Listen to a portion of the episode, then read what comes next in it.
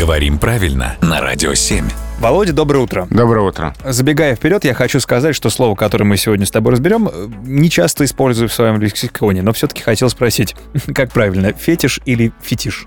Фетиш с ударением на последнем слоге, потому что это слово французского происхождения. Ле фетиш. Ну, примерно. Не знаю, с каким там артиклем, я французского не знаю. Да. Я тоже, как бы, как ты Вот, слышишь. Поэтому подтвердить не могу, могу подтвердить на русском, что Ага. словари единодушно утверждают, что ударение на последнем слоге, и вообще французские слова, они обычно сохраняют такое ударение, и здесь норма не меняется. Вот скажи, пожалуйста, я упомянул, что не часто употребляю это слово, но когда употребляю, все-таки говорил почему-то фетиш. Есть ли шанс, я тебя всегда спрашиваю об этом, есть ли шанс, что они уравняются в своих правах? Шанс всегда есть на все в русском языке. Мы не знаем, как будет развиваться язык дальше.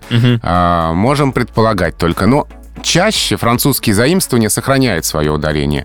Но в каждом конкретном слове судьба может в любой момент повернуться в другую сторону. М, ну, того и гляди, наша рубрика «Вояж» будет называться «Вояж». Это привет Ольге Яковине и благодарим Володе Пахомову за это пояснение. Спасибо.